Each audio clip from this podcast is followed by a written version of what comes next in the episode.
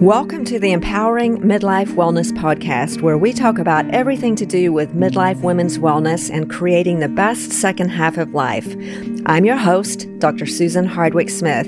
I'm a board-certified gynecologist, certified menopause practitioner and hormone replacement specialist, as well as an ICF-certified life and leadership coach and lots of other things. So if you want to check me out and learn about my private practice and other offerings, my website is www.drsusan.com. That's drsusan.com. It's my commitment to stay neutral by not accepting advertising dollars from sponsors, so all of these episodes are offered freely.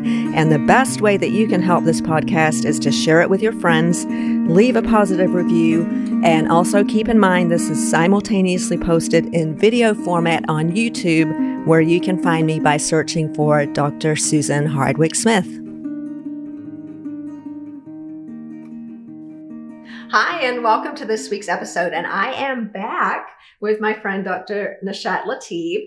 We had so much fun last week talking about gut inflammation. And now we're getting into December. We're approaching the holidays, which I know, because I hear about it every day, is a really scary time for many of us around food. Food is social. We grew up having these wonderful holiday meals. We want to enjoy ourselves. I know for myself, I grew up making sugar cookies, and how do we combine having a wonderful holiday season with still trying to do these fantastic things we talked about last week, keeping our gut microbiome healthy. And then not only that, but setting a good example for our children and our families about how to eat healthy food. Can we really have it all, or should we just blow it over Christmas and start again in January? So I always say, don't blow it, right? Because the after effects of blowing it over the holidays are just, it takes so long to recover. Well, and I mentioned last week, even just eating gluten makes my stomach hurt. I know. So I don't want to do that. Yeah. No. So how can we have just say we're cooking for our family, or maybe we're going as a guest to another person's family. How can we manage this season and still stay healthy? Yeah, that's a great question. I mean, when you're cooking at home, I find it a lot easier, right? So, I mean, I'll be honest, I often go for hosting more than, being a guest, even though being a guest is a lot easier. But the reality is that just like you can go to any restaurant and absolutely make healthy choices, if you go to anybody's house, the chances are you can make some healthy choices. Turkey. There's nothing wrong with turkey. Just plain protein. Just eat protein, and oftentimes I'm finding that people are having a little bit less traditional Thanksgivings and Christmases and holidays where there might be, some sort of roast. The reality is that whatever protein is on the table is probably okay. So if you're on any type of weight loss plan or any sort of anti-inflammatory plan, assuming you're not vegetarian, any type of lean meat, fish or chicken, we can eat that. And then you want to go for vegetables. Right. Vegetables. As much vegetables as you can. And you definitely don't want to go for like the cheesy, potato-y, right. Gratin, or like it's all the shepherd's pie. All the stuff they put on top, right? You want to like let go of the cranberry relish. We really want to go for the veggies. So try to go heavy on the green beans. Right. And now, now we're past Thanksgiving at this point, but Christmas, it sort of can happen anytime, right? Right. If you're cooking, you have a lot more control. You could make the green beans or the vegetable and have a section of it that doesn't have the cream sauce on top. Or how about not making it at all? Because honestly, this isn't good for your relatives either, isn't it? So I think this is an interesting idea that we're feeding our families. And I have children, teenagers, and the idea that we're feeding our families foods that they like because it's a tradition, even though we know they're really inherently bad for us, maybe we could break that tradition and serve a healthy Christmas dinner or holiday dinner, depending on your tradition. Absolutely. I'm big on having alternatives on the table. Hey, let's try something different. I mean, something as simple as, an almond flour or cassava tortilla versus a white flour tortilla would be a wonderful swap and would still essentially accomplish the same thing. It's just a very healthy swap. Or if you're cooking at home, how about just get rid of your canola oil? We know very well based on the research that seed oils are highly, highly inflammatory. It's hard when you go to a restaurant, right? Because the chances are they're cooking with canola oil because that's really the most economic oil to buy. But you know what? Guess what? You can go to Costco now and you can buy a huge huge container of avocado oil. And avocado oil has the same cook point in terms of heat as canola oil, but it doesn't have all the inflammatory effects, and it's packed with all the healthy, omega-3s and omegas that, that we want. But we really don't want the 9s. We don't want the omega-9s, and the canola oil is much higher in that. Okay, I didn't know this, and I actually don't cook with canola oil. I use olive oil. Mm-hmm. So what are the healthy oils? Olive oil is great too. Yeah, so olive oil, avocado, coconut oil, and ghee. Believe it or not. Ghee. So that's it comes from the Indian tradition, and it's a butter, clarified butter. Yeah. Mm-hmm. So they take out all the white part of the butter, and it's basically just the clear part of the butter. That's got a really high cook point in avocado oil. So if you want to, for instance, saute something at a high temperature, olive oil will tend to burn and will get a little bit sour in terms of taste. So I tend to use olive oil on my roasted vegetables. I use it on salads. But when I'm cooking at a high temperature, I will use avocado oil and I will use ghee. Avocado oil, I would say, is kind of my go-to. I love coconut oil for curries, because coconut oil has a little bit of a stronger taste. So I find that some of my patients, don't like it as much, but when you put it in a curry, you really can't taste it at all. In fact, it enhances the flavor and makes it taste delicious. Lovely. So making some small substitutions, like cooking your vegetables with a healthier oil. I didn't know this until just now. So canola oil is out. What else? We really don't want to cook with sunflower oil, any of those seed oils, right? Or vegetable oils. And now what's wrong with them? They cause inflammation. Yeah. And they are linked to a lot of inflammatory cascades in our cells down at a cellular level. And so I have no canola oil in my house. I don't either.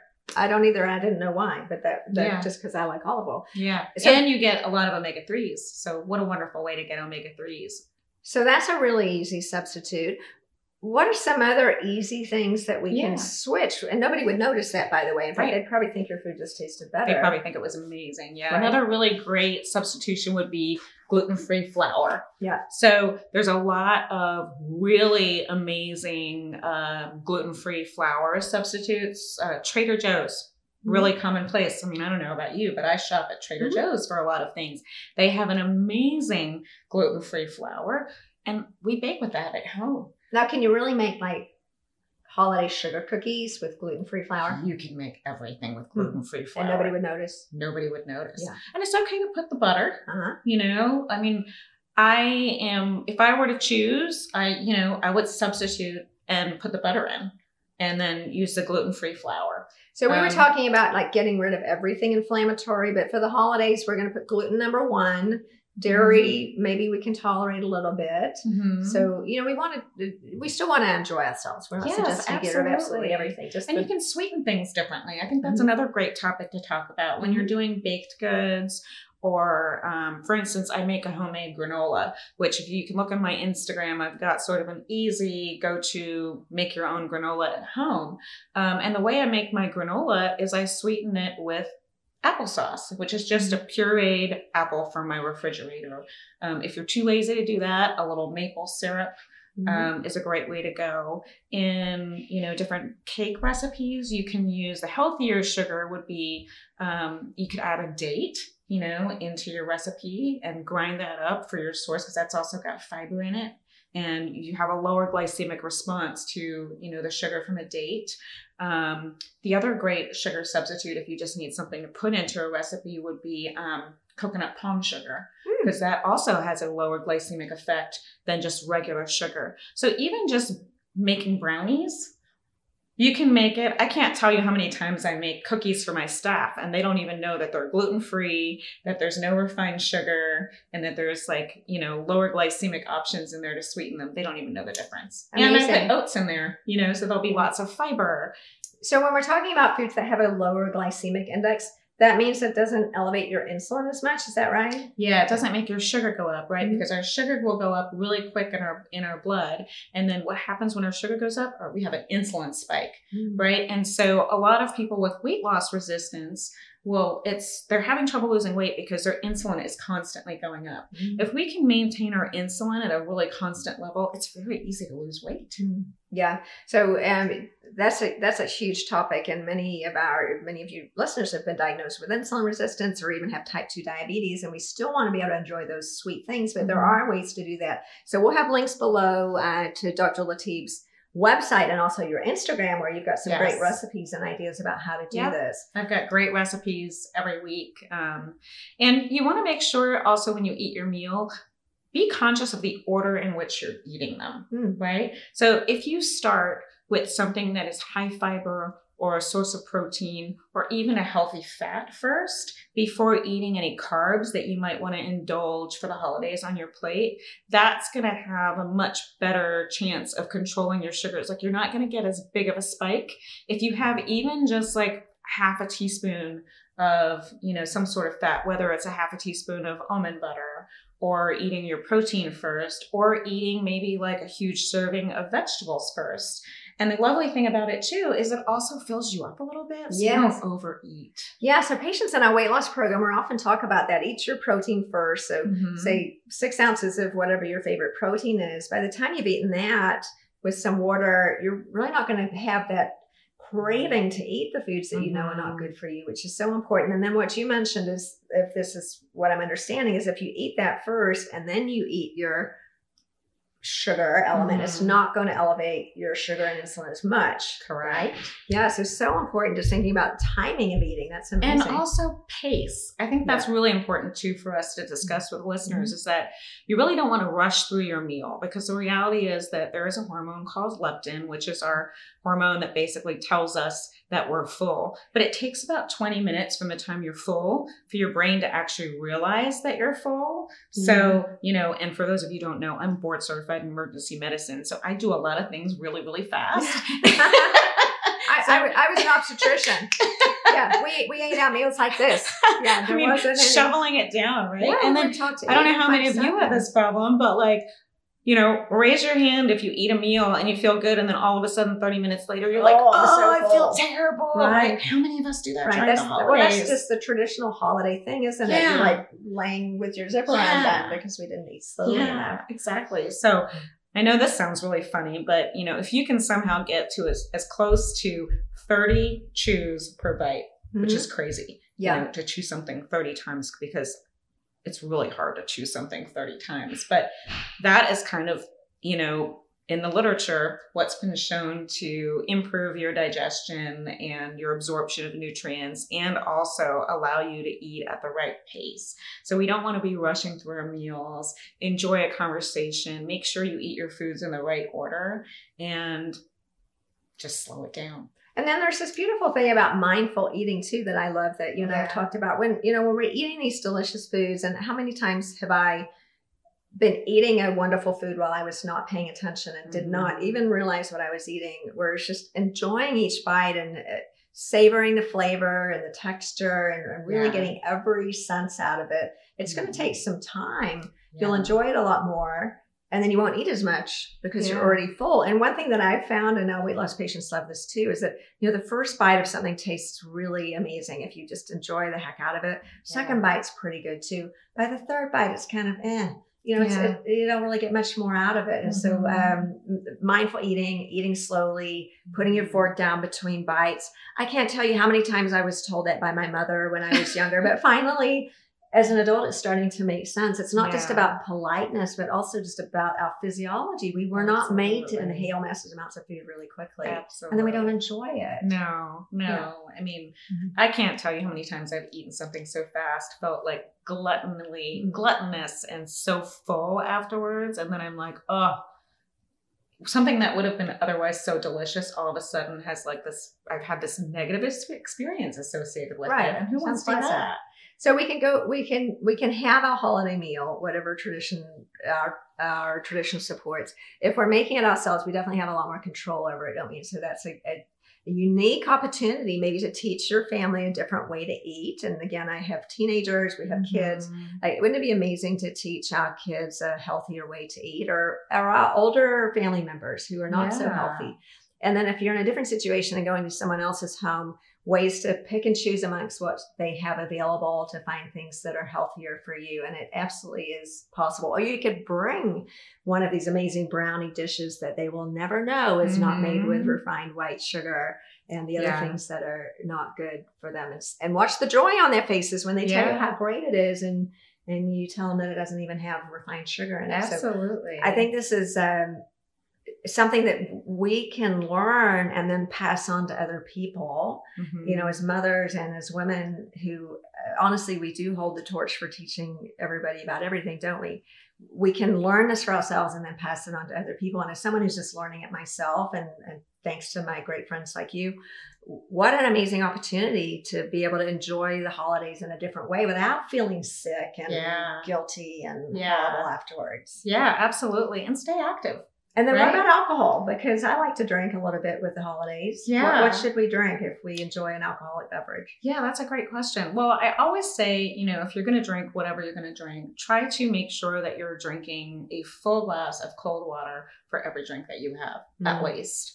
Okay, because it definitely helps with the sugar spike, because let's face it, alcohol turns into sugar and it is going to cause spikes in our sugar, you know, and then, you know, try to stay away from really, really sugary cocktails, because those are probably the biggest insults, because there's so much sugar that it will just massively spike your sugar and then you get an insulin spike. And that's what gives you the hangover too. And it gives you the hangover. Yeah. So if you're going to drink, you know, wine, I definitely tend to say stick towards the more clean crafted or organic wines that don't have all the chemicals and the additives. And then, you know, if you want to drink a cocktail, probably the lowest glycemic effect will be something like a tequila or a mezcal-based cocktail. If you want to do vodka, I would stay away from anything starch-based. So you would want to do a vodka that's something like Tito's would be a good one that doesn't cause as big of a glycemic effect. So, and you've taught me this actually too. So if we do like to enjoy an alcoholic beverage, especially around the holidays, so vodka like Tito's, tequila, or even gin, right? Pretty low sugar, low carbs. But it's what we mix it with that creates the problem. And so I really enjoy, say, vodka and soda with some lime. Yeah.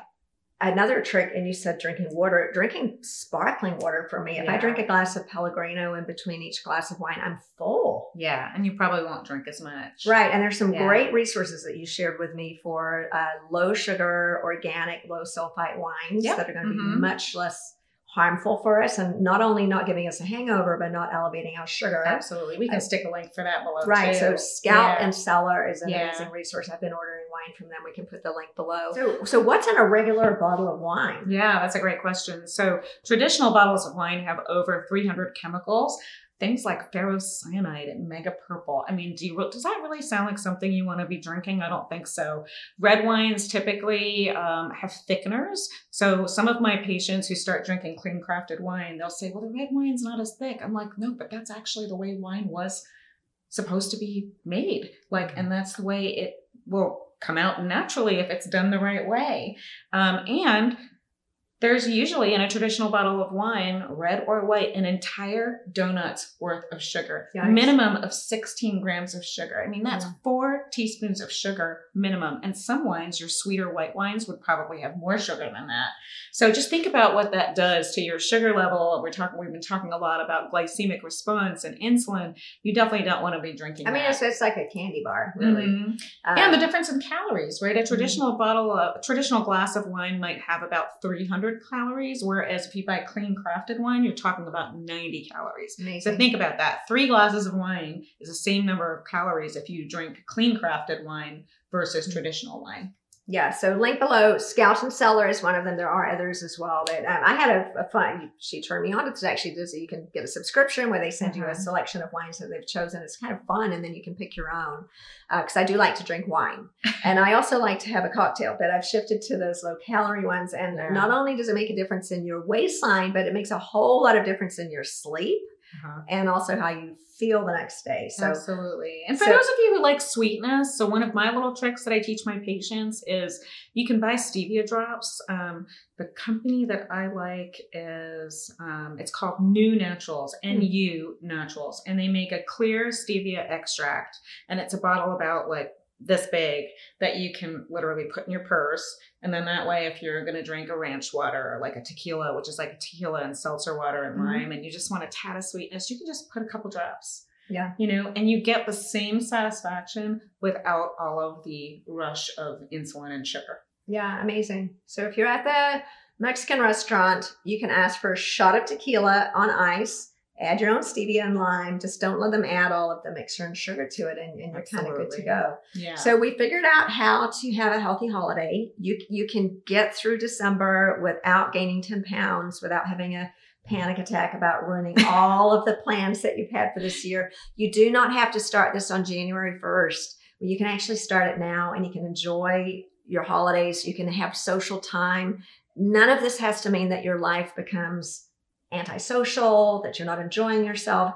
That's just a myth. I mean, you really can. And not only that, you can teach your family members how to eat healthy, live longer, and have happy lives as well. So it's such amazing information. And your palate will change too. Mm-hmm. I have a lot of patients that tell me that, right? Yeah. Your palate changes over time when you start eating this way, and you really can't go back, which is what we've been talking about. Yeah, it just doesn't taste good anymore. Yeah. Well, it's so great to have you with me again. Yeah. I think we have about 100 different topics we can talk about. So I'm confident that she'll be back again if she will give us the honor of her presence. Of course. But we'll make sure we put links below of how you can reach Dr. Nashat Latib, and also her Instagram with some wonderful recipes to get through the holidays. Perfect. And if you enjoyed this episode, don't forget to subscribe, share it with your friends, and we'll be back next week.